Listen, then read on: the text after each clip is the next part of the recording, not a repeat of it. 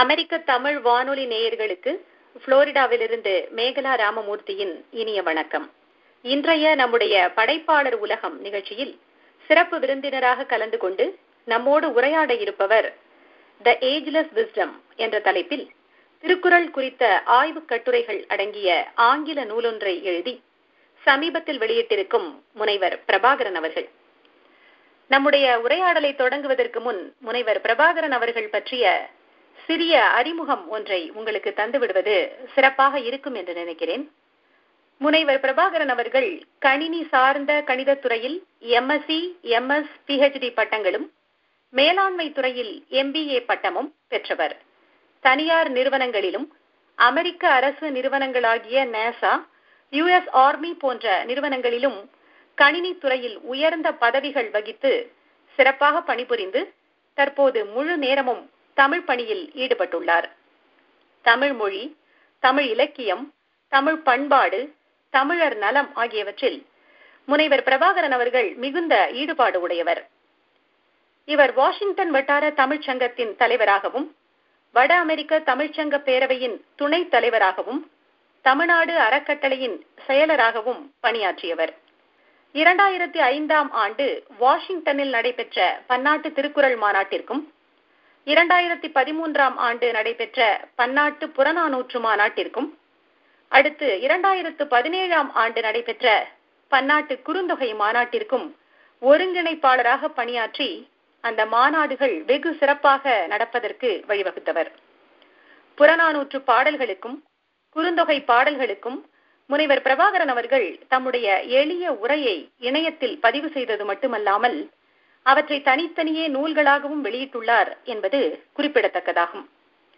திருக்குறளில் உள்ள கருத்துக்களை தொகுத்து பல கட்டுரைகளாக ஆங்கிலத்தில் எழுதி தம்முடைய வலைத்தளத்தில் பதிவு செய்திருக்கிறார். அந்த கட்டுரைகளை தொகுத்து த ஏஜ்லெஸ் விஸ்டம் என்ற நூலாக சமீபத்தில் வெளியிட்டிருக்கிறார். திருக்குறளையும் சங்க இலக்கியத்தையும் மேலை நாடுகளில் பரப்புவதை தம்முடைய குறிக்கோளாக கொண்ட முனைவர் பிரபாகரன் அவர்கள் தம்முடைய துணைவியார் திருமிகு கீதா அவர்களுடன் அமெரிக்காவில் உள்ள மேரிலாந்து மாநிலத்தில் வசித்து வருகிறார். முனைவர் பிரபாகரன் அவர்கள் இப்போது நம்மோடு உரையாட அணியமாக இருக்கிறார். ஐயா வணக்கம். வணக்கம். படைப்பாளர் உலகம் நிகழ்ச்சிக்கு உங்களை அமெரிக்க தமிழ் வானொலியின் சார்பாக அன்போடு வரவேற்கிறேன். ஐயா நீங்கள் அமெரிக்காவில் பல்லாண்டு காலமாக வசித்து வருகிறீர்கள். இங்கே நீங்கள் இடையராது ஆற்றிய ஆற்றி வருகின்ற தமிழ் பணிகளை பற்றி உங்களுடைய வாய்மொழியாகவே நாங்கள் கேட்டு தெரிந்து கொள்ள ஆர்வமாக இருக்கிறோம். அது பற்றி சொல்லுங்கள் நீங்கள் கூறியது போல நான் பல ஆண்டுகளாக அமெரிக்காவில் வாழ்ந்து வருகிறேன். எப்பொழுதுமே என்னுடைய நோக்கம் தமிழ் தமிழ் மொழி தமிழ் இலக்கியம் தமிழர் இனம் ஆகியவற்றினுடைய நலத்திற்காகவும் மேம்பாட்டுக்காகவும் உழைப்பதுதான் என்னுடைய நோக்கமாக கொண்டிருக்கிறேன். நான் இருபது ஆண்டுகள் ஏறத்தாழ இருபது ஆண்டுகள் வகை மாநிலத்திலே வசித்தேன். அங்கே இருந்த பொழுது அங்கே பாரதி தமிழ் சங்கம் என்ற ஒரு சங்கம் இருந்தது. அதற்கு நான் பல பல பதவியில் இருந்தேன். அதன் தலைவராகவும் இருந்தேன். பின்னர் ஆயிரத்தி தொள்ளாயிரத்தி தொண்ணூத்தி ஒன்பதாம் ஆண்டு இங்கு வாஷிங்டன் வட்டாரத்துக்கு மேலந்தன் மாநிலத்துக்கு வந்த பொழுது நான் இங்குள்ள தமிழ்ச்சங்கத்துக்கு துணைத் தலைவராகவும் தலைவராகவும் பணியாற்றினேன். நான் தமிழ்நாடு அறக்கட்டளையில் செயலாளராக இருந்திருக்கிறேன். வட அமெரிக்க தமிழ்ச்சங்க பேரவையின் துணைத் தலைவராக நான்கு ஆண்டுகள் பணியாற்றி இருக்கிறேன் மற்றும் அந்த உலக மதுரையிலே உள்ள உலக தமிழ்ச்சங்கம் என்று ஒன்று இருக்கிறது. அது தமிழ்நாடு அரசினுடைய உதவியோடு நடைபெறுகிறது. அந்த உலக தமிழ்ச்சங்கத்தினுடைய மின்னிதழ் எலக்ட்ரானிக் மேகசின் அதனுடைய ஆசிரியர் குழுவில் நானும் ஒருவன். அண்மையில் நடைபெற்ற பத்தாம் உலக தமிழ் ஆராய்ச்சி மாநாட்டினுடைய ஆய்வுக்குழு அகாடமிக் கமிட்டி அதில் நான் செயலாளராக பணியாற்றினேன். மற்றும் இன்னொரு மற்றொரு அமைப்பு அது international institute for Tamil culture and civilisation என்ற அமைப்பில் நான் இயக்குனராக பணியாற்றுகிறேன். இதுபோல் எங்கெல்லாம் வாய்ப்பு கிடைக்குமோ என்னுடைய பணி யார் க- பணி பணியாற்றி வருகிறேன். தம் இலக்கியம் போன்றவற்றிலே எனக்கு தமிழ் இலக்கியத்தை கற்பதிலும் ஆஹ், மற்றவர்களுக்கு கற்பிப்பதிலும் மிகுந்த ஆர்வம் உண்டு. அதனால் நான் பல இடங்களிலே மேடை பேச்சு தமிழ் இலக்கியம் சார்ந்த மேடை பேச்சுகள் அஹ், தமிழில் கட்டுரைகள் வலைத்தளங்கள் புத்தகங்கள் இவற்றை எழுதியுள்ளேன். சுருக்கமாக இதுதான் செய்துள்ள பணி. அருமையாக சொன்னீர்கள். பாரதி சொன்னது போல தேமதுர தமிழோசையை உலகமெல்லாம் உங்களால் ஒல்லும் வகையிலெல்லாம் பரப்பி வருகிறீர்கள். பல அமைப்புகளிலே சிறப்பாக பணியாற்றி வருகிறீர்கள் ஐயா. மிக்க மகிழ்ச்சி. இது அல்லாமல் நீங்கள் தமிழ் இலக்கிய ஆய்வு கூட்டம் என்ற ஒரு அமைப்பையும் தொடங்கி நடத்தி வருகிறீர்கள் இல்லையா? அதனுடைய. பின்னணி அந்த அமைப்பினுடைய செயல்பாடுகள் அதை பற்றி கொஞ்சம் சொல்லுங்கள். நான் ஒகையா மாநிலத்தில் இருந்த பொழுது நண்பர்கள் கூடி பகவத்கீதையும் வேதமும் படித்தார்கள். நான் அதை பார்த்து ஓரளவுக்கு நான் சில சமயம் போவேன். ஆனால் எனக்கு வேதத்திலோ பகவத்கீதையிலோ அவ்வளவு ஈடுபாடு கிடையாது. நான் ஏன் நான் ஏன் தமிழ் தமிழிலே உள்ள திருக்குறளை இதுபோல் நண்பர்களுடன் கூடி படிக்கக்கூடாது அதற்கான வாய்ப்பு எப்பொழுது கிடைக்கும் என்று ஒரு ஆதங்கத்தோடு இருந்தேன். ஆனால் அந்த ஊரில் நான் இருந்த ஊரிலே இருந்தவர்களே நாலு பேர் தான் தமிழர்கள். அதனால் அவர்களை ஒன்று சேர்த்து ஒன்று செய்ய முடியாது. அவர் நாலு பேர்லேயும் விருப்பம் உள்ளவர்கள் அதிகமாக இல்லை. பின்னர் இங்கு வந்த பொழுது இங்கு நான் மே- மாநிலத்துக்கு வந்த பொழுது நண்பர்கள் அதிகம் தமிழர்கள் அதிகமாக இருக்கிறார்கள். அதனால நான் இங்கே தமிழரோடு சேர்ந்து படிக்கக்கூடிய வாய்ப்பு இருக்கும் என்று நினைத்தேன். குறிப்பாக ரெண்டு ரெண்டாயிரத்தி மூன்றாம் ஆண்டு நான் புளாரிடா மாநிலத்தில் உள்ள டேம்பா என்ற ஊரில் நடைபெற்ற தமிழ்நாடு அறக்கட்டளையினுடைய ஆண்டு விழா அதற்கு சென்றிருந்தேன்.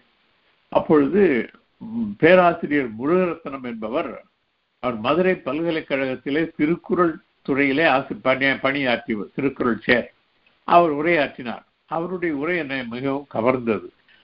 பொதுவாகவே தமிழர்கள் தமிழ் அறிஞர்கள் பேசுகின்ற பொழுது ஒரு- ஒரு நூலை பற்றியோ அல்லது இலக்கியத்தை பற்றியோ திறன் ஆய்வு அதிகம் செய்யாமல் போற்றுவார்கள் அல்லது தூற்றுவார்கள் இவர் ஆய்வு அணுகுமுறை ரொம்ப அருமையாக இருந்தது. ஒரு ஒரு ஆய்வு முறையிலே அவர் பேசினார். திருக்குறளை பற்றி தான் பேசினார். அவர் பேசி முடித்தவுடன் அவர் இடத்துல கேட்டேன் திருக்குறளை பற்றி இவ்வளவு அருமையாக பேசுகிறீர்கள். எனக்கு திருக்குறளில் மிகுந்த ஆர்வம் உண்டு. நான் நண்பர்களுடன் கூடி திருக்குறள் படிக்க வேண்டும் என்று விரும்புகிறேன் என்று சொன்னேன். அதற்கு அவர் சொன்னார் ஏன்? அதற்கு என்ன தடை? நீங்கள் ஏன் படிக்கக்கூடாது? என்று கேட்டார். அப்பொழுது நான் சொன்னேன் படிப்பதற்கு என்னிடத்துல புத்தகங்கள் கிடையாது. என்னிடத்தில் உள்ளது ஒரே ஒரு திருக்குறள் புத்தகம் தான் அவர் சொன்னார் சரி நான் ஊருக்கு போய் நான் இந்தியாவுக்கு சென்ற பிறகு உங்களுக்கு சில புத்தகங்களை அனுப்புகிறேன். திருக்குறள் புத்தகங்களை அனுப்புகிறேன் என்று சொன்னார். பொதுவாக அவர் சொல்வார்கள் ஆனால் செய்ய மாட்டாங்க பல பேர். ஆனால் இவர் இந்தியாவுக்கு சென்றவுடன் பல புத்தகங்களை எனக்கு அனுப்பினார். குறிப்பாக அண்ணாமலை பல்கலைக்கழகத்திலே அரங்கபாணி அவர்கள் எழுதிய திருக்குறள் உரை வேற்றுமை ரெண்டு ரெண்டு தொகுதி அந்த நூல். அறத்துப்பால் ஒன்று பொருட்பால் கொண்டு அந்த நூல் இப்ப அச்சுல கூட இல்லைன்னு நினைக்கிறாரு. அது போலவே மதுரை பல்கலைக்கழகத்திலே உள்ள திருக்குறள் உரை களஞ்சியம் என்று ஏழு எட்டு தொகுதிகள் அடங்கிய நூல். அதெல்லாம் எனக்கு அனுப்பினார். அது மட்டும் இல்லாமல் என்னுடைய தமையனாரும் எனக்கு ஒரு முப்பது நாற்பது திருக்குறள் புத்தகங்கள் அனுப்பினார். இது ஒரே புத்தகம் நாற்பது காப்பி அல்ல. பலருடைய உரைகள் ஆங்கிலத்திலும் தமிழிலும் உள்ள உரைகள் எல்லாம் கிடைத்தன. இதெல்லாம் கிடைத்தவுடன் சரி புத்தகங்கள் கிடைத்த உடனே இனிமேல் நண்பர்களை கூடி ஒரு கூட்டம் போட்டால் படிக்கலாமே என்று தோன்றியது. நண்பர்களிடத்துல கேட்டேன். பல பேர் ஒரு ஒரு முப்பது முப்பது பேர் உடனடியாக சேர்ந்தார்கள் கூட்டத்திலே. தமிழ் இலக்கிய ஆய்வு கூட்டம் என்று ஒரு அமைப்பு. ஒரு ஒன்று பதிவு செய்யப்பட்ட அமைப்பு அல்ல இந்த அமைப்பை உருவாக்கினோம். அந்த அமைப்பினுடைய அடிப்படையிலே நாங்கள் தமிழ் இலக்கியம் படிப்பது என்று முடிவு செய்தோம். அதிலும் முதலாவதாக நாங்கள் படிக்க விரும்பியது திருக்குறள். அந்த அந்த நாங்கள் ரெண்டு வாரத்துக்கு ஒரு ரெண்டு வாரத்துக்கு ஒரு முறை ஏதாவது ஒரு நூலகத்துக்கு சென்று பலரும் ஒன்று கூடி திருக்குறளை படிக்க ஆரம்பித்தோம். படிக்கின்ற பொழுது ஒவ்வொரு குரலுக்கும் பலவே பல உரைகளில் உள்ள உரைகளெல்லாம் படித்து ஒப்பிட்டு பார்த்து எது ஏற்றுக்கொள்ள முடியுது எது ஏற்றுக்கொள்ள தகுந்தது என்று முடிவு செய்து அதை பதிவு செய்து கொண்டோம். இப்படி பலரும் இப்படி பல பேர் வந்தார்கள். இப்படித்தான் நாங்கள் திருக்குறளை ஒரு ஐந்தாண்டு காலம் படித்தோம். அந்த திருக்குறள் படிக்கின்ற பொழுது மற்ற நூலை திருக்குறள் படித்து முடித்த பிறகு புறநானூல் புறநானூறு படித்தோம். அஹ், தமிழ் இலக்கிய வரலாறு மூவா அவர்களுடைய புத்தகம். அதை படித்தோம். பின்னர் சிலப்பதிகாரம் நாலடியார் குறுந்தொகை இது போ- இது பாட்டு நூல்கள் அஹ், முல்லைப்பாட்டு ஆகிய பல நூல்களை படிக்கின்ற வாய்ப்பு இந்த அமைப்பினுடைய அடிப்படையில் இருந்தது. அது மட்டும் இல்லாமல் இந்த அமைப்பை பா இந்த அமைப்பை போல சில மற்ற ஊர்களிலும் அஹ், நண்பர்கள் இது முன்மாதிரியாக வைத்து படிக்க ஆரம்பித்திருக்கிறார்கள். வளைகுடா பகுதியில் உள்ள நண்பர்கள் புறநானூறு குறுந்தொகை படிக்கிறார்கள். ஹியூஸ்டன் பகுதியில் உள்ளவர்கள் இதுபோல் திருக்குறள் படிக்க ஆரம்பித்தார்கள். இதுதான் இந்த தமிழ் இலக்கிய ஆய்வுக் கூட்டம் அமைப்பினுடைய ஆரம்பம் அதனுடைய தொடர்ச்சி. அருமையா தமிழ் இலக்கிய ஆய்வு கூட்டம் என்ற அமைப்பு தொடங்குவதற்கு முனைவர் முருகரத்தினம் ஐயா அவர்கள் ஒரு பெரிய காரணமாக இருந்திருக்கிறார். அவருடைய திருக்குறள் உரை ஒரு மிகப்பெரிய இன்ஸ்பிரேஷனாக உங்களுக்கு இருந்திருக்கிறது என்பது தெரிய வருகிறது. இந்த அமைப்பின் மூலமாக அதை தொடர்ந்து திருக்குறள் பிறகு சங்க இலக்கியங்கள் என்று நிறைய முற்றோதல்களை நீங்கள் செய்திருக்கிறீர்கள். உங்களுடைய சில கூட்டங்களிலே கலந்து கொள்ளக்கூடிய பெரிய வாய்ப்பு அரிய வாய்ப்பு எனக்கும் கிடைத்தது. அது ஒரு மிகச்சிறந்த பணி. அடுத்ததாக இந்த பணிகள் அல்லாமல் நீங்கள் வலைத்தளங்களிலும் கூட இதுவரை நீங்கள் கற்பித்த கற்ற அந்த சங்க இலக்கிய நூல்கள் போன்றவற்றிற்கெல்லாம் எளிய உரை எழுதியிருக்கிறீர்கள் அல்லவா? அந்த ஆர்வம் எப்படி வந்தது? அதை பத்தி சொல்லுங்கள். நாங்கள் புறநானூறு படிக்கின்ற பொழுது ஒரு எழுபதாவது பாடல் புறநானூற்றில் எழுபதாவது பாடல் படிக்கின்ற பொழுது நான் ஒரு உரை எழுதினேன். அந்த பாடலை பார்த்து அதில் பல நூல்களை படித்து பார்த்து நானாக ஒரு ஒரு ஒரு பக்கம் ரெண்டு பக்கத்துக்கு ஒரு அந்த பாடலுக்கான கருத்துக்களை விளக்கி ஒரு எளிய உரை எழுதினேன். அதை நாங்கள் படிக்கின்ற போது நண்பர்களிடத்தில் படித்து காட்டினேன். அவர்கள் இது எளிமையாக இருக்கிறதே இது அவை துரசாமி பிள்ளை உரையை விட தெளிவாக இருக்கிறதே. நான் எழுது நானே அவை துரசாமி பிள்ளை உரை தான் சிறந்த உரை ஆனால் அது இப்போ காலப்போக்கில் தமிழில் இவ்வளோ மாறுதல் இருக்கு. நாம் இன்று நாம் எழுதுவது போல பேசுவது போல ஐம்பது ஆண்டுகளுக்கு ஒன்று நான் எழுதப்படவில்லை. நான் எளிமையாக எழுதியது. நண்பர்கள் விரும்பி கேட்டார்கள். நான் எழுதுவதற்கு கொஞ்சம் தயங்கினேன். நான் முறையாக தமிழ் படித்தவன் அல்ல. நான் கொஞ்சம் தயங்கினேன் அப்போது நண்பர் ஒருவர் சொன்னார் நீங்கள் ஏன் எழுதக்கூடாது? நீங்கள் நன்றாகத்தானே எழுதுகிறீர்கள் எழுதுங்கள். நான் தமிழ் படிக்கவில்லையே பரவாயில்ல பரவாயில்லை எழுதுங்கள் என்றார்கள். நண்பருடைய உந்துதலாக நான் தொடர்ந்து எழுதினேன்.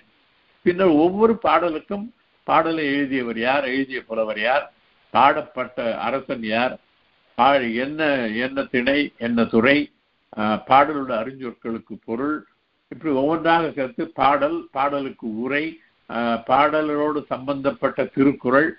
இப்படி எல்லாவற்றையும் தொ- தொடர்ச்சியாக ஒவ்வொரு பாடலுக்கும் எழுத ஆரம்பித்தேன். அப்போ நண்பர்கள் சொன்னார்கள் நீங்கள் எழுதுவது நன்றாக இருக்கிறது ஆனால் அதை நாங்கள் வீட்டுக்கு போய் படிக்க வேண்டும் என்றால் எங்களிடத்தில் அதுக்கு பிரதிகள் இல்லையே என்றார். சரி அவன் என்ன செய்வது என்று யோசித்த பொழுது நண்பர்கள் சொன்னார்கள் நீங்கள் ஏன் அதை இணையத்திலே எழுதக்கூடாது என்றார்கள். சரி நண்பர்கள் சொல்கிறார்களே என்று நான் வலைத்தளத்திலே பதிவு செய்ய ஆரம்பித்தேன் எழுபதாவது பாடலிலிருந்து தொடர்ந்து பதிவு செய்தேன் நானூறாவது பாடல் வரை முடித்தேன் பின்னர் பின்னோக்கி சென்று முதல் பாடல் வந்து அறுபத்தொன்பது பாடலையும் அது அவற்றுக்கு இதே போல உரை எழுதினேன். இது எல்லாவற்றுமே இரண்டு வலைத்தளங்கள் உள்ளன. ஒன்று புறம் ஒன் டூ சிக்ஸ்டி நைன் என்று ஒன்று இன்னொன்று புறம் ஃபோர் ஹண்ட்ரட் என்று ஒரு வலைத்தளம். இரண்டு வலைத்தளங்களில் புறநானூறு உரை இருக்கிறது. இந்த புறநானூறு உரை இந்த வலைத்தளத்தில் இருக்கின்ற உரைகளை பல பேர் படிக்கிறார்கள். இதுவரையில் நூ ஒரு லட்சத்தி முப்பதனாயிரம் முறை மக்கள் சென்று அதை பார்த்திருக்கிறார்கள் படித்திருப்பார்கள் என்று நினைக்கிறேன். அவ்வப்பொழுது எனக்கு பல மின்னஞ்சல்கள் வருகின்றன. ஐயா நான் உங்கள் உரையை படித்தேன் எளிமையாக இருக்கிறது என்று ஒருவர் எழுதுகிறார். நான் ஐஏஎஸ் பரீட்சைக்கு புறநானூரை ஒரு பாடமாக எடுத்தேன். நான் உங்களுக்கு உங்களுடைய உரையை வைத்து தான் நான் அந்த தேர்விலை வெற்றி பெற்றேன் என்று இப்படியெல்லாம் அவர்கள் சொல்லுகின்ற பொழுது எனக்கு மிகுந்த ஆர்வம் மிகுந்த மகிழ்ச்சியாக இருக்கிறது. அது போலவே குறுந்தொகையில் உள்ள எல்லா பாடலுக்கும் உரை எழுதியிருக்கிறேன். ஆஹ் மற்றும் முல்லைப்பாட்டு குறிஞ்சிப்பாட்டு ஆகியவர்களுக்கும் நான் வலைத்தளங்களில் பதிவு செய்திருக்கிறேன். அண்மையிலே ஆஹ், இதுதான் இதுவரையில் உள்ள நடந்த நாங்கள் படித்த திருக்குறளை தவிர மற்ற எல்லாவற்றிற்குமே நான் வலைத்தளங்களில் பதிவு செய்திருக்கிறேன். நீங்கள் சொன்னது போல ஊவேசாவினுடைய உரை அவை துரைசாமி பிள்ளையினுடைய உரையெல்லாம் சிறந்த உரைகள் என்றாலும் சற்று கடினமான தமிழ் நடையிலே அவை இருக்கும் என்பதனால் இந்த காலத்திலே இருக்கின்ற தமிழை முறையாக பயிலாதவர்களுக்கு அதை புரிந்து கொள்வது சற்று கடினம்தான். அந்த வகையிலே அதை எளிமைப்படுத்தி மிக சிறப்பாக நீங்கள் வலைத்தளங்களிலே எழுதியதை படித்து பல்லாயிரம் பேர் பல லட்சம் பேர் பயன்பெற்றிருக்கிறார்கள் என்பது ஒரு மிகப்பெரிய சாதனை தான் அதற்கு உங்களுடைய பா- உங்களுக்கு எங்களுடைய பாராட்டுகளை தெரிவித்துக் கொள்கிறோம். அந்த. உரையை படித்து பயன்பெற்ற மனிதர்களிலே நானும் ஒருத்தி என்பதையும் இந்த தருணத்திலே நான் பதிவு செய்ய விரும்புகிறேன். தொடர்ந்து நீங்கள் அந்த பணியை ஆற்ற வேண்டும் ஐயா. அடுத்ததாக பொதுவாக சொல்லுவார்கள் சுடர் விளக்காயினும் தூண்டுகோல் வேண்டும் என்று. அதுபோல இவ்வளவு தமிழ் பணிகளை தமிழ் சார்ந்த பிற தொண்டுகளை சமூக தொண்டுகளை எல்லாம் நீங்கள் தொடர்ந்து ஆர்வத்தோடும் ஈடுபாட்டோடும் செய்து வருகிறீர்கள் என்றால் உங்களுக்கு பின்னணியிலே பலர் தூண்டுகோலாகவும் துணையாகவும் ஆதரவாகவும் இருந்திருக்க வேண்டும் என்று நாங்கள் நினைக்கிறோம். அப்படி உங்களுக்கு உறுதுணையாக இருப்பவர்களை எங்களுக்கு அறிமுகப்படுத்துங்கள். நான் முன்பே கூறியது போல எனக்கு ஒரு வழிகாட்டியாக ஒரு உந்துதலாக இருந்தவர் பேராசிரியர் முருகரத்தனம் அவர் அடுத்தது என்னுடைய என்னுடைய தமையனார். என்னுடைய தமையனார் எப்பொழுது கேட்டாலும் எதை கேட்டாலும் எந்த புத்தகத்தை கேட்டாலும் உடனடியாக வாங்கி அனுப்புவார். ஏறத்தாழ ஒரு நூறு புத்தகங்கள் வாங்கி அனுப்பியிருக்கிறார். அது இன்னும் வந்து கொண்டிருக்கின்றன. அதுபோல என்னுடைய மைத்துனர் இவர்களெல்லாம் எனக்கு மிகுந்த ஆதரவும் உதவியும் செய்பவர்கள். அது மட்டும் இல்லாமல் நண்பர்கள் கடைபிடித்தேன் கொள்வாரில்லை என்று வள்ளலால் சொன்னதைப் போல நான் போய் லைப்ரரி நான் நூலகத்துக்கு செல்லலாம். மற்றவர்கள் வந்தால் சேர்ந்து படித்தால் தானே பயனுள்ளதாக இருக்கும். அதே போல இங்க நண்பர்கள் வந்தார்கள் நாங்கள் சேர்கின்ற பொழுதெல்லாம் கூட்டத்துக்கு ஒரு இருபது முப்பது பேர் வருவார்கள். அதுவும் தொடர்ந்து வருபவர்களும் இருக்கார்கள். நாஞ்சில் பீட்டர் அரசு சில்லையா முத்துவர் சில்லையா மற்றும் பல நண்பர்கள் வருவார்கள். தொடர்ந்து ஆர்வத்தோடு படித்தோம். அந்த அந்த நண்பருடைய ஊக்கம் அவருடைய உந்துதல் அவருடைய அவர்கள் என எனக்கு அளித்த ஊக்கம் இது மிகுந்த ஆதரவாக இருந்தது. எல்லாவற்றிற்கும் மேலாக என்னுடைய துணைவியார் கீதா அவர்கள் நான் எல்லா கூட்டத்துக்கும் என் உடனே வருவார். அந்த கூட்டங்களுக்கு வேண்டிய சிற்றுண்டிகளையும் தயார் செய்து கொண்டு வருவார். அவர் இல்லை என்றால் அவருடைய உதவி இல்லை என்றால் நான் எந்த கூட்டத்திற்கும் போயிருக்க மாட்டேன். எதையுமே செய்திருக்க முடியாது. ஆகவே மிக மிக மிக மிகப்பெரிய உதவி எனக்கு என்னுடைய மனைவியினால்தான். மிக சிறப்பாக சொன்னீர்கள். உங்களுக்கு தூண்டுகோலாக முதலிலே இருந்த முனைவர் முருகரத்தினம் ஐயா பிறகு அந்த பகுதி வாஷிங்டன் வட்டார பகுதியை மேரிலாண்டை சேர்ந்த உங்களுடைய நண்பர்கள் எல்லாவற்றிற்கும் மேலாக வாழ்க்கை துணை நலமாக உங்களுக்கு வாய்த்த கீதா அம்மையார் இவ்வளவு பேரினுடைய துணையோடும் தூண்டுகோலோடும் நீங்கள் இந்த பணியை மிக சிறப்பாக செய்தீர்கள் என்று நாங்களும் அறிந்து மகிழ்கிறோம். அவர்களுக்கு எங்களுடைய வாழ்த்துக்களை தெரிவித்துக் கொள்கிறோம். அடுத்தது உங்கள்கிட்ட கேட்கணும்னு ஒரு ஆர்வம். திருக்குறளிலே உங்களுக்கு இவ்வளவு ஆர்வம் எப்படி வந்தது? அது இளமை முதலே வந்து விட்டதா அல்லது இடையிலே அமெரிக்கா வந்த பிறகு ஏற்பட்ட ஒரு திடீர் ஆர்வமா? அதை பற்றிய அனுபவங்களை சொல்லுங்கள். என் திருக்குறள் எனக்கு ஆர்வம் ஆர்வம் வந்து ஆர்வம் வர வர வளர்ந்து கொண்டு வந்தது. ஆனால் ஆரம்பத்தில் எனக்கு ஏறத்தாழ பத்து வயது இருக்கும். அப்பொழுது நான் எங்களுடைய குடும்பம் ஒரு சிற்றூரில ஒரு கிராமத்திலே வசித்தோம். அந்த கிராமத்துல பள்ளிக்கூடம் கிடையாது. நான் நாலா நான் ஐந்தாவது படிக்க வேண்டும். ஐந்தாவது வகுப்பு படிப்பதற்கு அங்கே பள்ளிக்கூடம் இல்லை. என் தந்தையார் என்ன சொன்னார் என்றால் பள்ளிக்கூடம் பரவாயில்ல. வீட்டிலேயே படி. என்ன படிப்பது என்று என்ற பொழுது தந்தையார் சொன்னார் நீ படிக்க வேண்டியதெல்லாம் கணிதம் தமிழ் ஆங்கிலம். இந்த மூன்று படித்தா போதும். அப்புறம் வாய்ப்பு கிடைக்கும் போது பள்ளியில் சென்று படித்துக் கொள்ளலாம் என்றார். என் தந்தையாருக்கு கணிதத்தில் மிகுந்த ஈடுபாடு உண்டு. அவர் எனக்கு கணிதம் சொல்லிக் கொடுத்தார். தமிழை பொறுத்தவரையில் அவர் சொல்லியது என்னவென்றால் திருக்குறளை படி. திருக்குறளை ஒரு நாளைக்கு ஒரு அதிகாரம் படிக்க வேண்டும். படி அதாவது மனப்பாடமாக படிக்க வேண்டும். காலையில தொடங்கி மாலை இரவு உணவுக்கு முன்பு அந்த பத்து குரட்பாக்களும் அவரிடத்துல நான் ஒப்பிட மனப்பாடமாக படித்து ஒப்பிட்டு காட்ட வேண்டும். அப்படி ஒப்பிக்கின்ற பொழுது மூன்று முறைக்கு மேல் தங்கு தடை இல்லாமல் அதாவது இழுக்க தங்கு தடை இல்லாமல் சொல்ல வேண்டும். அந்த பத்து குரட்பாக்களும் அதுக்கு பொருளும் சொல்ல வேண்டும். தந்தையாருடைய வற்புறுத்தல் என்று சொல்லலாம் தந்தையாருடைய கண்டிப்பான ஒரு கண்டிப்பு என்று சொல்லலாம் அல்லது அவர் எனக்கு ஊட்டிய ஆர்வம் என்று சொல்லலாம். திருக்குறள் எனக்கு கொஞ்சம் கொஞ்சமாக ஆர்வம் அதிகமாகியது. அதோடு மட்டும் இல்லாமல் என்னுடைய சமையனார் அவர் இப்போ சென்னையிலே மருத்துவராக இருக்கிறார். அவர் நானும் அவர் என்னோட மூன்று வயது மூத்தவர். அவரை நானும் போட்டி போட்டு கொண்டு படித்தோம். உலகு என்று முடியும் குரல் அது எத்தனை குரல்கள் அப்படி இருக்கின்றன? ஒரு குரலை சொன்னால் அந்த குரலுடைய எண்ணை சொல்ல வேண்டும். குரலுடைய எண்ணை சொன்னால் அந்த குரலை சொல்ல வேண்டும். இப்படி யார் சொல்லுகிறார்கள் என்று எங்களுக்குள்ளே போட்டி அந்த போட்டியினாலே திருக்குள் மீது இருந்த ஆர்வம் அதை படிக்க வேண்டும். அந்த தமையனாரை விட நன்றாக படிக்க வேண்டும் என்று ஒரு ஆர்வம் இருந்தது. அவரும் என்னை விட நன்றாக படிக்க வேண்டும் என்று அவரும் படித்தார். அவர் இன்னும் படித்து கொண்டுதான் இருக்கிறார் இது ஒரு ஒரு ஓராண்டு காலம் ரெண்டு ஆண்டு காலம் இப்படி நடைபெற்றது. பின்னர் நான் பள்ளிக்கு சென்று எல்லாரை போல நானும் பள்ளிக்கு சென்று படித்தேன். பள்ளி கல்லூரிகளில் இருக்கும்பொழுது கொஞ்சம் பேச்சு தமிழ் பேச்சு போட்டிகளிலே கலந்து கொள்வது வழக்கம். பேச்சு போட்டியில் இருப்பதற்கு ஏதாவது மேற்கோள் காட்ட வேண்டும் என்றால் திருக்குறள் பயனுள்ளதாக இருக்கும். ஆகவே திருக்குறளை அது தொடர்ந்து படித்தேன். ஆனால் பள்ளி கல்லூரி படிப்பு முடிந்தவுடன் இளங்கலை படிப்பு பட்ட படிப்பு முடிந்த பிறகு ஏறத்தாழ ஒரு நாற்பது ஆண்டுகள் நான் திருக்குறள் படிக்கவில்லை. தமிழில் எதையுமே படிக்கவில்லை. ஏன்னா மற்ற வேலைகள் மற்ற மற்ற வேலைகளுக்கெல்லாம் ப்ரையாரிட்டிஸ் அதனால படிக்கல படிக்கின்ற வாய்ப்பு இல்லை ஆனால் மன திருக்குறள் வந்து மனதிலே இருந்தது. நான் சிறு வயதிலே அரசுப்பால் முழுதும் மனப்பாடமாக படித்திருக்கிறேன். பொருட்பாலில் இப்போ ஏறத்தாழ பாதி குரட்பாக்கள் மனப்பாடமாக தெரியும். அந்த குரல்பா குரல் மனதிலே இருந்தால் இருந்ததை ஒழிய நான் படிக்க படி குரல் திருக்குறள் புத்தகமோ அல்லது திருக்குறள் சார்ந்த கட்டுரைகளோ எதையும் படிக்க வாய்ப்பில்லை.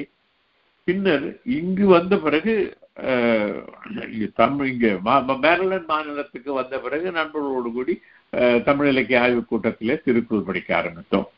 அதுதான் இளமையிலே தோன்றி யாரும் இப்போது அந்த நான் சொன்னது போல முருகரத்தன் அவருடைய பேச்சை கேட்ட பொழுது எனக்கு என்னுடைய தமிழ் ஆர்வம் உள்ளபடியே புத்துயிர் பெற்றது. திருக்குறள் மீது உள்ள ஆர்வம் புத்துயிர் பெற்றது திருக்குறள் படிக்க வேண்டும் என்று நினைத்தேன். கூட்டம் இந்த ஆய்வு கூட்டத்தை உருவாக்கி நண்பர்களோடு சேர்ந்து படித்தேன். இன்னும் படித்துக் கொண்டுதான் இருக்கிறேன். சிறப்பாக சொன்னீர்கள். சான்றோ நாக்குதல் தந்தைக்கு கடனே என்று பொன்முடியார் சொன்ன வாக்கை தட்டாமல் தவறாமல் உங்களுடைய தந்தையார் நிறைவேற்றி இருக்கிறார் என்பது உங்களுடைய பேச்சின் மூலமாக தெரிகிறது. மிகச்சிறிய வயதிலேயே உங்களுக்கு திருக்குறளை அறிமுகப்படுத்தி அந்த குரட்பாக்களை எல்லாம் ஒப்புவிக்க வேண்டும் என்று அவர் கண்டிப்பாக சொல்லி இருக்கிறார் அது ஒரு மிகச்சிறந்த தொடக்கமாக உங்களுக்கு அமைந்திருக்கிறது. தொடர்ந்து உங்களுடைய தமையனாரோடு போட்டி போட்டுக்கொண்டு திருக்குறளை படித்தேன் என்று சொன்னீர்கள். இடையிலே மற்ற வேலைகள் காரணமாக அந்த நீர் பூத்த நெருப்பாக இருந்த உங்களுடைய ஆர்வம் பிறகு முருகரத்தினம் ஐயா அவர்களால் மீண்டும் கனந்து எழ ஆரம்பித்திருக்கிறது. தொடர்ந்து திருக்குறள் சார்ந்த பல பணிகளை நீங்கள் நடத்தி வந்திருக்கிறீர்கள் வருகிறீர்கள் என்பது எங்களுக்கு தெரிய வருகிறது. சரி. ஆமா. திருக்குறளை இப்ப நம்ம கருத்தில் எடுத்துக்கொண்டோம் என்றால் உலகிலேயே பைபிளுக்கு அடுத்தபடியாக அதிகமான மொழிபெயர்ப்புகளை கொண்ட நூலாக திருக்குறள் தான் இருக்கிறது. அது போலவே திருக்குறளிலே ஆய்வு கட்டுரைகளும் நிறைய வந்திருக்கின்றன. அப்படி இருக்கின்ற பொழுது இப்போது நீங்கள் திருக்குறள் சார்ந்த ஒரு நூலை ஆங்கிலத்திலே த ஏஜ்லெஸ் விஸ்டம் என்ற பெயரிலே எழுதியிருக்கிறீர்கள் இல்லையா? இந்த நூல் இதுவரையிலே வந்த மற்ற மொழிபெயர்ப்புகளில் இருந்தும் அல்லது மற்ற ஆய்வு நூல்களில் இருந்தும் எப்படி வேறுபடுகிறது? திருக்குறள் ட்விட்டருக்கு முன்னால தோன்றிய ட்விட்டர் திருக்குறள் மட்டும்தான். மிக மிக சுருக்கமாக ரத்தன சுருக்கமாக உள்ளது ஒவ்வொரு குரட்பாக்களும் அதனால அதை மொழிபெயர்ப்பது கடினம். மற்ற மொழிகள் ஆங்கிலத்துல ஐம்பத்தைந்து மொழிபெயர்ப்புகள் உள்ளன ஆங்கிலத்துல மட்டும். இருந்தாலும் எந்த நீங்க எந்த மொழிபெயர்ப்பு எடுத்து பார்த்தாலும் எல்லா குரலுக்கும் நல்ல மொழிபெயர்ப்பாக இருக்காது. அப்படியே சில இடங்கள்ல நீங்க அந்த மொழிபெயர்ப்பை மட்டும் படித்தால் இது எந்த குரலுக்கான மொழிபெயர்ப்பு என்று நமக்கே தெரியாது. திருக்குறள் தமிழ்ல படித்திருந்தாலும் இந்த மொழிபெயர்ப்பை மட்டும் படித்தால் இது எதற்கான மொழிபெயர்ப்பு என்று புரிந்து கொள்வது கடினமாக இருக்கும். இப்படி மொழிபெயர்ப்பினாலே தம் திருக்குறளை புரிய வைக்க முடியாது. அப்படி படி அப்படி செய்யாமல் திருக்குறள் ஒரு குரலிலே உள்ள கருத்தை ஒரு பொழிப்புரையாக நாம் ஆங்கிலத்தில் எழுதினால் அது படிப்பவர்களுக்கு புரியும். அது விளக்கமாக எழுத வேண்டும். அது பல மொழிபெயர்ப்புகள் முதலிலே வந்த மொழிபெயர்ப்புகள் சில இரண்டு அடியிலே உள்ள திருக்குறளை கவிதையை கவிதை போல் உள்ளதை. ரெண்டு அடியில ஆங்கிலத்தில் கவிதை நடையில மொழிபெயர்க்க முயற்சி செய்திருக்கிறார்கள். இந்த முயற்சிகளினால எல்லாம் திருக்குறளை புரிந்து கொள்வது கடினம்.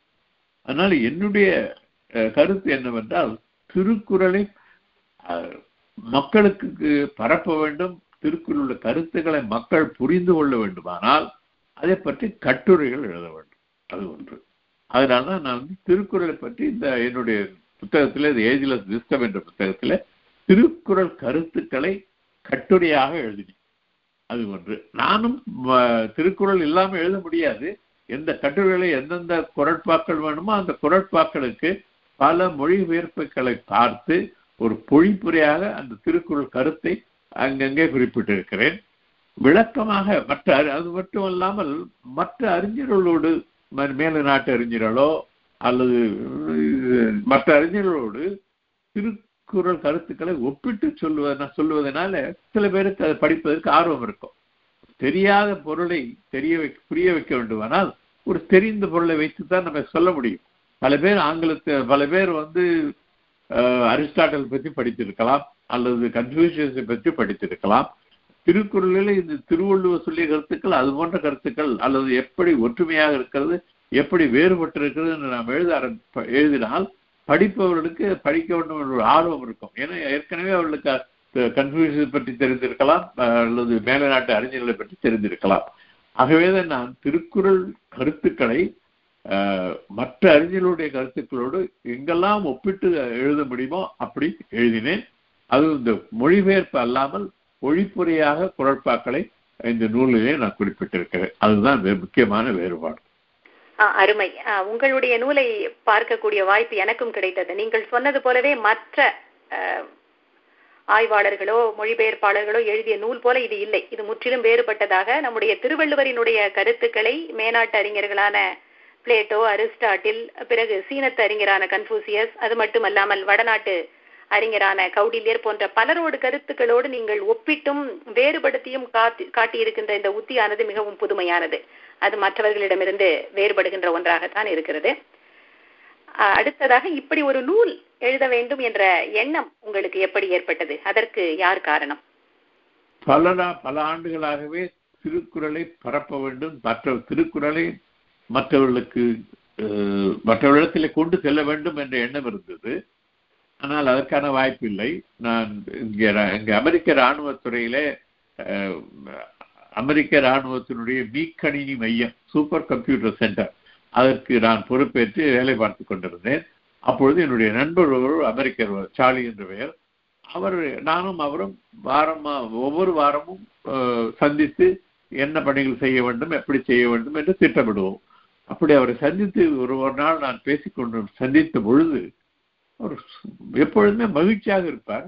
அன்று மிகவும் வருத்தமாக இருந்தார். சோகமாக இருந்தார். நான் என்ன என்ன ஏன் இப்படி ஒரு மாதிரி வருத்தமாக இருக்கிறீர்களே என்று கேட்டேன். அதற்கு அவர் சொன்னார் இல்லை பிரபாகரன் நான் வேலையை விட்டு விலகி ஓய்வு பெறப் போகிறேன் என்றார். நான் அதிர்ச்சி அடைந்தேன். அவர் ஓய்வு பெறக்கூடிய வயது இல்லை. ஏன் இந்த வயதிலே ஏன் இவ்வளவு அவசரமாக நீங்கள் ஓய்வு ஓய்வு பெற விரும்புகிறீர்கள் என்று கேட்டேன். அதற்கு அவர் சொன்னார் நான் எனக்கும் என்னுடைய மேல் அதிகாரிக்கும் உள்ள தொடர்பு சரியில்லை. நான் அவரிடத்திலே நெருங்கி பழகி அவருக்கு பல உதவிகள் செய்ய வேண்டும் என்று அடிக்கடி அவரை சந்தித்து பேசி பழகுகிறேன். ஆனால் அவர் என்னிடத்துல இதான் தாங்க முடியாத அளவுக்கு வேலை அது நான் செய்கின்ற பணிகளிலே அவர் குறைதான் காணுகிறார் ஒழிய அதில் உள்ள நிறைகள் நல்லவற்றை காண்பதில்லை. எனக்கு அவரோடு பழகாமலும் இருக்க முடியவில்லை பழகவும் பிடிக்கவில்லை. இந்த சூழ்நிலையில நான் என்ன செய்வது? நான் வேலையை விட்டு விலகி ஓய்வு பெற வேண்டும் என்று முடிவு செய்திருக்கிறேன் என்றார். இப்ப நான் அவரிடத்துல சொன்னேன் எங்கள் மொழியிலே இரண்டாயிரம் ஆண்டுகளுக்கு முன்பு ஒரு அறிஞர் ஒரு கருத்தை கூறியிருக்கிறார். அதை சொல்கிறேன் உங்களுக்கு நீங்கள் அதை பற்றி சிந்தித்து பாருங்கள் என்றேன். என்ன கருத்து என்றார்? நான் சொன்னேன் ஒரு மன்னரிடத்திலே வேலை பார்ப்பவர்கள் அந்த மன்னரிடத்திலிருந்து எப்படி பழக வேண்டும் என்பதுதான் அந்த கருத்து. அதாவது ஒரு குளிரிலே குளிர்காலத்திலே குளிர் காய்பவன் ஒரு நெருப்புக்கு நெருப்பை மூட்டி குளிர் காய்பவன் அந்த நெருப்புக்கு மிக அருகிலே சென்றால் நெருப்பினுடைய அவன் நெருப்பு அவனை சுட்டுவிடும். அந்த நெருப்பிலிருந்து இவன் வெகு தூரம் விலகி இருந்தால் அந்த நெருப்பினுடைய வெப்பத்தினுடைய பயனை அனுபவிக்க முடியாது. ஆகவே விலகாமலும் இருக்க வேண்டும் அங்கே அணுகாமலும் இருக்க வேண்டும். அதுதான் திருவள்ளுவர் அகலாது அணுகாது தீக்காய்வார் போல்க இகழ்வேந்தர் சேர்ந்து ஒழுகுவார் என்று சொல்லியிருக்கிறார். இந்த கருத்தை நான் ஆங்கிலத்தில் அவருக்கு சற்று விளக்கமாக கூறினேன். அவர் மிகுந்த வியப்போடு இது யார் சொன்னார் என்று கேட்டார். நான் சொன்னேன் திருவள்ளுவர் என்று சொன்னார். எனக்கு அந்த நூலை கொடுங்க நான் படிக்க வேண்டும் என்றார் நான் சொன்னேன் உங்களுக்கு கொடுத்து நீங்கள் படிக்கக்கூடிய அளவில் என்னிடத்தில் நூல் இல்லை. என்னிடத்தில் இருப்பதெல்லாம் மொழிபெயர்ப்பு தான். அந்த மொழிபெயர்ப்புகளை நீங்கள் படித்தால் உங்களுக்கு அவ்வளவாக புரியாது என்று அதற்கு பிறகு அவர் வேலையிலிருந்து ஓய்வு பெறவில்லை. நான் அதை பற்றி இந்த சந்திப்பு அந்த நிகழ்வை பற்றி சிந்தித்து பார்த்து சரி இப்படி நமக்கு தெரிந்ததை திருக்குறளை பற்றி கட்டுரைகளாக எழுதினால் பிறருக்கு பயனுள்ளதாக இருக்கும் என்று முடிவு செய்தேன். அவருடைய அவர் என்று எழுதி சொல்லவில்லை ஆனால் அந்த சந்திப்பினாலே அந்த சந்திப்பினுடைய விளைவுதான் இந்த நூல். நான் அண்மையிலே அவரை சந்தி அவரை மீண்டும் சந்தித்து இந்த நூலை கொடுத்தேன். அவர் படித்துக் கொண்டிருக்கிறார். அருமையான செய்தியை சொன்னீர்கள். ஆக இந்த நூல் எழுதுவதற்கு ஒரு அமெரிக்க நண்பர் காரணமாக இருந்திருக்கிறார். அவருக்கு மிகவும் பிடித்த திருக்குறளாக அகலாது அணுகாது தீக்காய்வார் போல்க இகழ்வேந்தர் சேர்ந்தொழுகுவார் என்ற குரல் அமைந்து அவருடைய வாழ்க்கையே அது மாற்றி இருக்கிறது என்பதை அறிகின்ற போது நம்முடைய திருக்குறளை நினைத்து நமக்கு பெருமிதம் ஏற்படுகிறது. அடுத்து திருக்குறள் காலத்தை வென்ற நூலாகவும் வள்ளுவருடைய கருத்துக்கள் ஏஜ்லெஸ் விஸ்டமாகவும் இருப்பதற்கு என்ன காரணம் என்று நீங்கள் நினைக்கிறீர்கள்? முக்கியமான காரணங்கள் இரண்டு. ஒன்று வள்ளுவர் எதை பற்றி எழுத வேண்டும் என்று முடிவு செய்தாரோ அவையெல்லாம் காலத்தை கடந்து நிற்கக்கூடிய கருத்துக்கள் அது சில கருத்துக்கள் விஞ்ஞான கருத்துக்களை பார்த்தீர்களா? இன்றைய விஞ்ஞானம் நான் இன்னும் பத்தாண்டுகளுக்கு அது தவறு என்று சொல்லக்கூடலாம் ஆனால் கருத்து மாறலாம். பல புதிய ஆராய்ச்சிகளினாலே. உலகம் ஒரு ஒரு காலத்தில் உலகம் எல்லோரும் நினைத்தார்கள் உலகம் தட்டையாக இருக்கிறது என்று. பின் பின் பிற்காலத்தில் உலகம் தட்டையாக இல்லை உருண்டையாக இருக்கிறது என்று சொன்னார்கள். இது போல அந்த காலத்தில் இருந்த அறிவியல் சார்ந்த கருத்துக்களை அவர் எழுத ஆரம்பித்திருந்தால் அவ்வளவாக அறிவியல் சார்ந்த கருத்துக்கள் அங்கு இல்லை அந்த காலத்துல. ஆனால் அவர் எடுத்துக்கொண்ட கருத்துக்கள் எல்லாமே மனித சமுதாயத்துக்கு தேவையான பயனுள்ள கருத்துக்கள். இது காலத்தாலே அழியாத கருத்துக்கள் தான். அடக்கம் ஒழுக்கம் பண்புடைமை இது இது இது சான்றாண்மை. இது போன்ற கருத்துக்கள்லாம் எக்காலத்துக்கும் எல்லோருக்கும் தேவையான கருத்துக்கள். ஆக இது போன்ற ஒரு ஒரு தேவையான கருத்துக்கள் சமுதாயத்துக்கு தேவையான கருத்துக்களை காலத்தால் மாறாத கருத்துக்களை அடிப்படையாக வைத்துக்கொண்டு அவர் எழுதிய முறை பொதுமை. அது குரல் குரலிலே எது எல்லாவற்றையுமே ஒரு பொது நோக்காக சொல்லியிருப்பார். கல்வி என்றால் கற்க ககரற கற்பவை கற்றவன் நிற்க அதற்கு தக இதில் எதை படிக்க வேண்டும் என்று அவர் பட்டியலிட்டு காட்டியிருந்தாரே ஆனால் அது அந்த அந்த பட்டியல் இன்று பயனுள்ளதாக இருக்க. அதுபோல ஒழுக்கம் என்றால் என்ன என்று கேட்டால் உலகத்தோடு ஒட்ட ஒழுகல் பலகற்றும் கல்லால் அறிவிலாதார் என்றார். உலக அப்ப எது ஒழுக்கம் என்று அவர் பட்டியலிட்டு காட்டியிருந்தாரே ஆனால் அந்த ஒழுக்க நெறி இன்று பலரும் பயன் பலருக்கும் பயனுள்ளதாக இருக்க. இந்த ஒழுக்கம் என்பது ஒரு சமுதாயத்திலே நாம் வாழ்கின்ற காலத்திலே உயர்ந்தவர்கள் எது ஒழுக்கம் என்று கருதுகிறார்களோ அதுதான் நல்லொழுக்கம் என்று ஒரு பொதுவான முறையில சொல்லியிருக்கிறார். இது போல பல குரல்கள் உண்டு. இன்னொரு குரல்ல அருவினை என்ப உழவோ கருவியால் காலம் அறிந்து செய்யும். அது ஒரு ஒரு காரியத்தை செய்ய வேண்டுமானால் நல்ல அதற்கான ஏற்ற காலத்தில் அதுக்கு தகுந்த கருவிகளோடு அந்த செயலை செய்ய செய்தால் செய்ய முடியாத காரியம் என்று ஒன்றுமில்லை. செய்தற்கரிய காரியம் எதுவும் இல்லை என்கிறார். இந்த செயல் என்பது வேறு வேறு செயலாக இருக்கலாம். அந்த கருவி என்பது ஒரு செயலுக்கு கணினியாக இருக்கலாம். மற்றொருவருக்கு அது இந்த படைக்கருவி போர் வீரனுக்கு படைக்கருவியாக இருக்கலாம். அது ஒரு உழவனுக்கு அது ஏறாக இருக்கலாம். ஆகவே சொல்லுகின்ற கருத்து எல்லோருக்கும் பொதுவாக இருக்கிறது. காலத்தின காலம் அறிந்து செய்ய வேண்டும் கருவியினால் செய்ய வேண்டும். எந்த கருவி ஏற்றதோ அதை கொண்டு செய்ய வேண்டும். இப்படி பொதுமையாக சொன்னதுனாலே அது திருக்குறள். ஒன்று காலத்தால் அழியாத கருத்துக்களை அடிப்படையாக கொண்டு அது சொல்லுகின்ற விதத்திலே ஒரு பொதுமையும் இருப்பதனால திருக்குறள் காலத்தை கடந்து இன்றும் பயனுள்ளதாக இருக்கிறது. காலத்தை மட்டுமல்ல இது இடத்தையும் நாட்டினுடைய எல்லைகளை எல்லாம் கூட கடந்து எல்லா ஊருக்கும் எல்லா மக்களுக்கும் பயனுள்ளதாக இருக்கிறது. ஏனென்றால் அவர் எங்கேயுமே தமிழர்களை பற்றியோ தமிழை பற்றியோ நம்ம மன்னர்களை பற்றியோ நமது நாட்டை பற்றியோ அல்லது அங்குள்ள நதிகளை பற்றியோ மலைகளை பற்றியோ எதையும் குறிப்பிடவில்லை. திருக்குறள் தமிழ்நாட்டுக்கும் பொருந்தும் அமெரிக்காவுக்கும் பொருந்தும் ஆஸ்திரேலியாவுக்கும் பொருந்தும் எல்லா நாடுகளுக்கும் பொருந்து பொருந்தும் எல்லா காலத்துக்கும் பொருந்தும். அதுதான் நான் என்னுடைய தூர்கள் சொல்லுகின்ற பொழுது இது universally acceptable eternally valid book என்று சொல்லுகிறேன். நன்றாக சொன்னீர்கள். அதனுடைய பொதுமை பண்பு எதையும் ஒரு பர்டிகுலராக இதுதான் இந்த நூல்தான் இந்த கருவிதான் என்றெல்லாம் அவர் குறிப்பிட்டு சொல்லாமல் பொதுமைப்படுத்தி எல்லா நாட்டினருக்கும் எல்லா மக்களுக்கும் பொருந்தக்கூடிய வகையிலே இரண்டாயிரம் ஆண்டுகளுக்கு முன்பே நூல் செய்திருப்பது அவருடைய கூறிய அறிவைத்தான் காட்டுகின்ற ஒன்றாக இருக்கிறது. திருக்குறளினுடைய பெருமை என்று பார்த்தோம் என்றால் பல புலவர்கள் அதனுடைய சிறப்பை பாடியிருக்கிறார்கள். ஔவையார் பாடியிருக்கிறார் அணுவை துளைத்து கடலை புகட்டி குறுக தரித்த குரல் என்று. தமிழ்நாகனார் என்ற புலவர் சொல்லுகிறார் எல்லா பொருளும் இதன் பால் உள இதன் பால் இல்லாத எப்பொருளும் இல்லையால் என்று. இவ்வளவு சிறப்பு கருத்து செறிவு திருக்குறளினுடைய தனித்தன்மையாக இருக்கிறது. அப்படி இருக்கும் பொழுது உங்களுடைய நூலுக்கான தலைப்புகளை அல்லது செய்திகளை எந்த அடிப்படையிலே நீங்கள் தேர்ந்தெடுத்தீர்கள்? என்னுடைய நோக்கம் என்னவென்றால் ஒரு சில தலைப்புகளிலே திருக்குறள் முழுதும் அடங்குமாறு எழுத வேண்டும் என்றுதான் நான் ஆரம்பித்தேன். உதாரணமாக காமத்துப்பால் சமத்துப்பால பாலில் இரநூத்தம்பது குரட்பாக்கள் உள்ளன. அது ரெண்டு கட்டுரைகளையும் அதை அடைக்கிட முடியும். ஒன்று திருமணத்துக்கு முன்பு காதல் திருமணத்துக்கு பிந்திய காதல் வாழ்க்கை. இப்படி ரெண்டு கட்டுரைகளை எழுதணும் எழுதுகின்ற போது இருபத்தைந்து இருபத்தைந்து அதிகாரத்தில் உள்ள கருத்துக்கள் அதில் அடங்கிவிட்டன. அது போலவே strategy for Valluvar strategy for success என்ற கட்டுரையும் வள்ளுவர் ஆன் லீடர்ஷிப் என்ற கட்டுரையும் பார்த்தால் அந்த ரெண்டு கட்டுரைகளில இரு திருக்குறளிலே உள்ள அரசியல் என்ற தலைப்பில என்ற என்ற துறையில உள்ள இருபத்தைந்து அதிகாரங்களும் அதில் அடங்கி விடுகின்றன. இப்படி சில தலைப்புகள் நட்பு என்று பார்த்தால் ஐந்து அதிகாரங்கள்.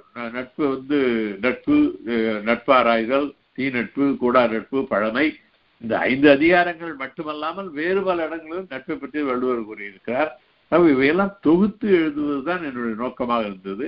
இதுபோல் எந்தெந்த தலைப்புகளை எடுத்தால் பல குரட்பாக்களை சேர்த்து எழுத முடியும் என்று சான்றாண்மை என்ற அதிகாரத்தை என்ற கருத்தை எடுத்து பார்த்தால் அதில் அறுபத்தி ஏழு குரட்பாக்களில் சான்றோனை பற்றி சான்றோனுடைய குணாதிசயங்களை பற்றி கூறுகிறார்.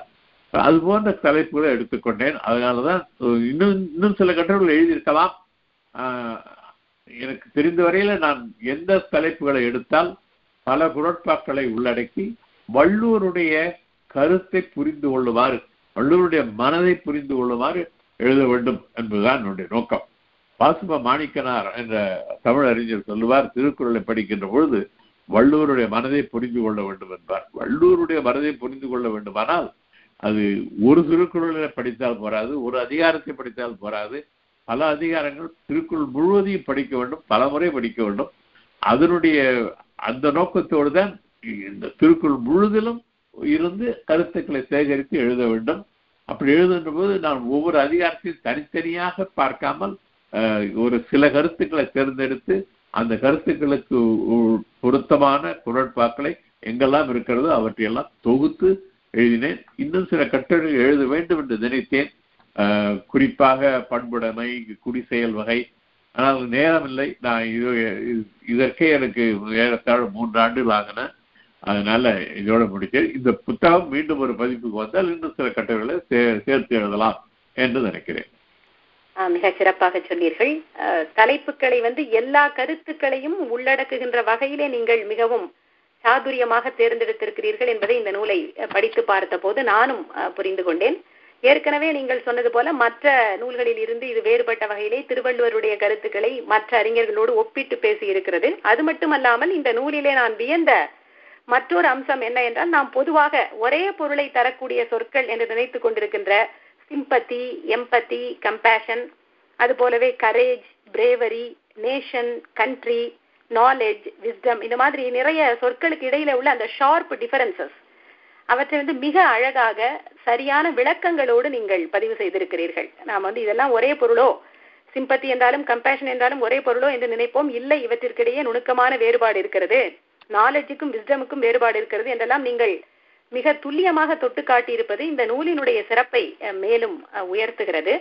நீங்கள் சொன்னது போலவே வாய்ப்பு கிடைத்தால் மேலும் சில கட்டுரைகளை நீங்கள் இதிலே எழுதி இணைத்தால் இன்னும் சிறப்பாக இருக்கும் என்பதுதான் எங்களுடைய கருத்து. இவ்வளவு நேரம் உங்களுடைய கருத்துக்களை நீங்கள் சொன்னதிலிருந்து கேட்டுக்கொண்டிருந்த நேயர்களுக்கு ஒரு ஆர்வம் பிறந்திருக்கும். இந்த நூல் இவ்வளவு செறிவான சிறப்பான கருத்துக்களை எல்லாம் கொண்டிருக்கிற நூலாக இருக்கிறது. இதை வாங்கி படித்தால் நமக்கு பயனுள்ளதாக இருக்குமே என்று அதனால் நேயர்களும் இதனை வாங்க விரும்புகின்றவர்களுக்கும் பயன்படுகிற வகையிலே ஒரு கேள்வியை நான் கேட்க விரும்புகிறேன்.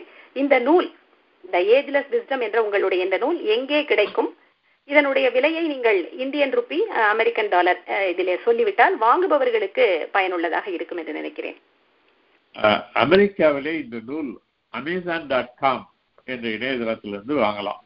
அங்க அமேசான் டாட் காம்ல போய் ஏஜ்லெஸ் விஸ்டம் அப்புறம் பக்கத்துல அடைப்புக்குறிகளுக்குள்ள ஆஸ் எம்பாடியில் திருக்குறள் அப்படின்னு போடலாம். இல்ல போடாவிட்டாலும் கூட தி ஏஜ்லெஸ் விஸ்டம் என்று என்று பார்த்தால் அந்த ஏஜ்லெஸ் விஸ்டம் என்ற தலைப்புல மற்ற சில பேர் எழுதியிருக்காங்க புத்தகங்கள் உள்ளன. ஒரு மூன்று நாலு புத்தகங்கள் உள்ள அதுல என்னுடைய புத்தகம் அதுல அதில் பார்க்கலாம். அந்த புத்தகத்தினுடைய அட்டைப்படத்தினுடைய படம் இருக்கும். புத்தகத்தை பற்றி செய்தி இருக்கும். எங்கே வாங்கலாம்னு இருக்கு. அமேசான் டாட் காம்ல அது புத்தகம் வந்து இருபது dollar. Shipping three dollars and something எனக்கு ஞாபகம் இல்லை இப்போ அது அது பார்த்தீங்கன்னா தெரியும். இல்லை அல்லது இந்தியாவில் வாங்க வேண்டுமானால் அந்த புத்தகத்தினுடைய விலை எழுநூறு ரூபாய் என்று நினைக்கிறேன். அந்த புத்தகம் எமரால் பப்ளிஷர்ஸ் என்று சென்னையிலே உள்ள ப பதிப்ப அவர்கள் தான் அந்த புத்தகத்தை பதிப்பித்தார்கள். அவர்களிடத்தில் கிடைக்கும். புத்தகம். எமரால் பப்ளிஷர்ஸ் சென்னை என்று பார்த்தால் எங்கே இருக்கிறார்கள் என்று தெரியும். அங்கே கிடைக்கும். இல்லை இந்த புத்தகத்தை என்னிடத்திலிருந்து நீங்கள் வாங்க வேண்டுமானால் எனக்கு மின்னஞ்சல் அனுப்பினால் நான் உங்களை தொடர்பு கொள்கிறேன். என்னுடைய மின்னஞ்சல் Prabhu P Peter R A B like boy U zero one one one at Gmail dot com இந்த மின்னஞ்சலுக்கு நீங்கள் மின்னஞ்சல் எழுதினால் நான் உங்களோடு தொடர்பு கொள்கிறேன். மிக்க நன்றி ஐயா. நீங்கள் தந்த தகவல்கள் இந்த நூலை வாங்குபவர்களுக்கு வாங்க விரும்புபவர்களுக்கு மிகவும் பயனுள்ளதாக இருக்கும். இறுதியாக உங்களிடம் ஒரு வினா. சிறந்த தமிழறிஞராகவும் ஆங்கில புலமையாளராகவும் நல்ல படைப்பாளராகவும் இப்படி பன்முக திறனாளராக நீங்கள் திகழ்கிறீர்கள். ஆகவே நீங்கள் இன்றைய தலைமுறையினருக்கு அவர்கள் எல்லாவற்றிலும் சிறந்து விளங்க வேண்டும் என்றால் என்ன ஆலோசனை சொல்வீர்கள்? உங்களுடைய ஆலோசனையை சொல்லுங்கள். திருக்குறளை என்ன என்னை பொறுத்தவரையில் இளைஞர்களுக்கு இளைய தலைமுறைக்கு நான் சொல்லுவதெல்லாம் திருக்குறளை படிக்க வேண்டும். ஏன் என்றால் திருக்குறள் ஒரு வாழ்வியல் நூல். அது ஒரு இலக்கியம் மட்டுமல்ல. இலக்கியம் என்பதை விட அதில் பல கருத்துக்கள் உள்ளன. எக்கனாமிக்ஸ் பாலிடிக்ஸ் சைக்காலஜி இப்படி பல கருத்துக்கள் உள்ளன. வாழ்க்கைக்கு தேவையான கருத்துக்கள் அனைத்தும் திருக்குறளில் உள்ளது. ஆகவே அதை படித்து அதை பின்பற்றி வாழ்ந்தால் நாம் சிறப்பாக நம்முடைய வாழ்க்கை அமையும். அதனால் நான் இளைஞரிடத்தில் சொல்வதெல்லாம் திருக்குறளை படியுங்கள். அது அதன்படி வாழ முயற்சி செய்யுங்கள். இது ஒரு ஒப்பு உயர்வற்ற நூல். அது தமிழனால் உலகுக்கு எழுதப்பட்ட நூல். உலகுக்கே தமிழ் திருக்குறளை அளித்தது தமிழ்நாடு. ஆகவே நாம் தமிழன் என்பதிலே பெருமை கொள்ள வேண்டும். அந்த தமிழிலே தமிழன் எழுதிய திருக்குறள் நமக்கு பயனுள்ளதாக இருக்கும். நமக்கு மற்றவரிடத்தில் சொல்லுங்கள். திருக்குறள் நீங்கள் படித்தால் உங்களுடைய நண்பரிடத்திலே திருக்குறளை பற்றி சொல்லுங்கள். திருக்குறளை பரப்புங்கள். உலக இந்த நாட்டிலே சைனாவிலே இருந்த கன்ஃபூஷியஸ் ரெண்டாயிரத்தி ஐநூறு ஆண்டுகளுக்கு முன்பு வாழ்ந்த கன்ஃபூஷியஸ் யார் என்று கேட்டால் ஒரு சை ஒரு சீனாவை சேர்ந்த ஒரு தத்துவ ஞானி என்று பள்ளியில் உள்ள மாணவன் கூட சொல்லுவான். ஆனால் அவன் எது கன்ஃபியூஷியஸனுடைய தத்துவங்களோ அவனுடைய நூலையோ படித்திருக்க வேண்டியதில்லை. கன்ஃபியூஷியஸ் என்றால் யார் என்றால் தெரியும். திருவள்ளுவர் என்று சொன்னால் யாருக்கும் இங்கு தெரிவதில்லை. அதை நாம் படிக்க வேண்டும் படித்து அதன்படி வாழ வேண்டும். மற்றவர்களுக்கு திருவள்ளுவர் திருக்குறளை பற்றி சொல்ல வேண்டும் திருக்குறளை பரப்ப வேண்டும். அது நமது கடமையாக கொள்ளுங்கள் என்றுதான் நான் சொல்லுவேன் சிறப்பாக சொன்னீர்கள். நீங்கள் ஏற்கனவே குறிப்பிட்டது போல இந்த நூலை நீங்கள் ஆங்கிலத்திலே எழுதியது கூட தமிழிலே அவ்வளவு புலமை இல்லாத ஆங்கிலத்தையே எடுத்து படிக்கின்ற இங்கே இருக்கின்ற தமிழ் குழந்தைகளாகட்டும் அல்லது வேற்று மொழி பேசுகின்றவர்களாகட்டும் எல்லோரிடமும் நம் திருவள்ளுவரினுடைய சிறப்பு. மற்ற மேநாட்டு அறிஞர்களை எல்லாம் அவர்கள் அறிந்திருப்பது போல திருவள்ளுவரினுடைய சிறப்பையும் அவர்கள் அறிந்து கொள்ள வேண்டும். இரண்டாயிரம் ஆண்டுகளுக்கு முன்பே இத்தகைய பேரறிவு ஒருவரிடம் இருந்ததா என்பதை அவர்களும் அறிந்து கொள்ள வேண்டும் என்றால் அதனை நாம் ஆங்கிலத்தில் தந்தால் தான் பயனுள்ளதாக இருக்கும். அந்த அடிப்படையில் தான் நீங்கள் இந்த அருமையான நூலை படைத்திருக்கிறீர்கள் என்பது நன்றாகவே தெரிகிறது. இதனை இளைய தலைமுறையினர் தமிழை தாய்மொழியாக கொல்ல கொள்ளாத பிற மொழியாளர்கள் போன்ற அனைவருமே வாங்கி படித்து பயன்பெற வேண்டும் என்பதுதான் நம்முடைய வேண்டுகோள். நேயர்களே இந்த நூலிலே ஐயா சொன்னது அல்லாமல் இன்னும் சில முக்கியமான செய்திகளை எல்லாம் அவர் பின்னிணைப்பாக சேர்த்திருக்கிறார். செம்மொழி தகுதியுடைய தமிழை பற்றி அதற்கான தகுதிகளை பற்றி எல்லாம் கலிபோர்னியா பல்கலைக்கழகத்திலே மேனாள் தமிழ்துறை தலைவராக இருந்த முனைவர் ஜார்ஜ் ஹார்ட் வழங்கிய கருத்துக்கள் இந்த நூலிலே இடம்பெற்றிருக்கின்றன. அது அல்லாமல் நட்புக்கு இலக்கணமாக திகழ்ந்த நண்பர்கள் நம் நம்முடைய சங்க இலக்கியத்தில் இருந்தும் மேல்நாட்டு இலக்கியத்திலிருந்தும் ஐயா அவர்கள் தந்திருக்கிறார். அதே போல ஐயாவினுடைய ஒரு கட்டுரையிலே ஹியூமனிஸ்ட் ஹியூமானிடேரியன் என்ற இரண்டு வகையினரை பற்றி குறிப்பிட்டிருப்பார். அவர்களை பற்றி அந்த குணாதிசயங்களை கொண்ட மனிதர்கள் சிலருடைய பட்டியலை பின்னணிப்பாக தந்திருக்கிறார். அது மட்டுமல்லாமல் இந்த நூலிலே பயன்படுத்தப்பட்டிருக்கின்ற திருக்குறள் அதற்குரிய கருத்துக்களை எல்லாம் தொகுத்து பின்னாலே மிக சிறப்பாக தந்திருக்கிறார். ஆக எப்படி பார்த்தாலும் தமிழர்கள் தமிழர் அல்லாதவர்கள் என்ற அனைவருமே படித்து பயன் பெற வேண்டிய ஒரு அற்புதமான நூல் இந்த ஏஜ்லெஸ் விஸ்டம் என்ற நூல். It's a must read book என்று நான் சொல்லுவேன். ஆகையிலே எல்லோருடைய வீட்டிலுமே இருக்க வேண்டிய ஒரு ஒப்பற்ற நூல் இந்த நூல். இவ்வளவு சிறந்த நூலை ஐயா அவர்கள் படைத்து தந்திருக்கிறார். ஆகவே அவருக்கு அமெரிக்க தமிழ் வானொலியின் சார்பாக நம்முடைய பாராட்டுக்களை நாம் தெரிவித்துக் கொள்ள வேண்டும். நேயர்களே இதுவரை படைப்பாளர் உலகம் நிகழ்ச்சியிலே த ஏஜ்லெஸ் விஸ்டம் என்ற அருமையான நூலை படைத்து சமீபத்திலே வெளியிட்டிருக்கும் முனைவர் பிரபாகரன் அவர்களோடு நாம் உரையாடினோம். இந்த நூலினுடைய சிறப்புகள் என்ன? இதனுடைய தனித்தன்மைகள் என்ன?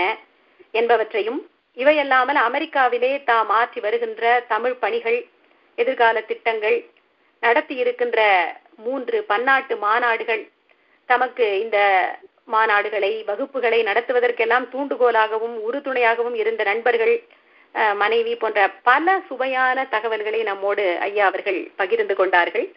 தம்முடைய பொன்னான நேரத்தை நமக்கு அளித்த முனைவர் பிரபாகரன் அவர்களுக்கு அமெரிக்க தமிழ் வானொலியின் சார்பாக என்னுடைய நெஞ்சார்ந்த நன்றியையும் வணக்கத்தையும் நான் தெரிவித்துக் கொள்கிறேன். ஐயா நன்றி வணக்கம்.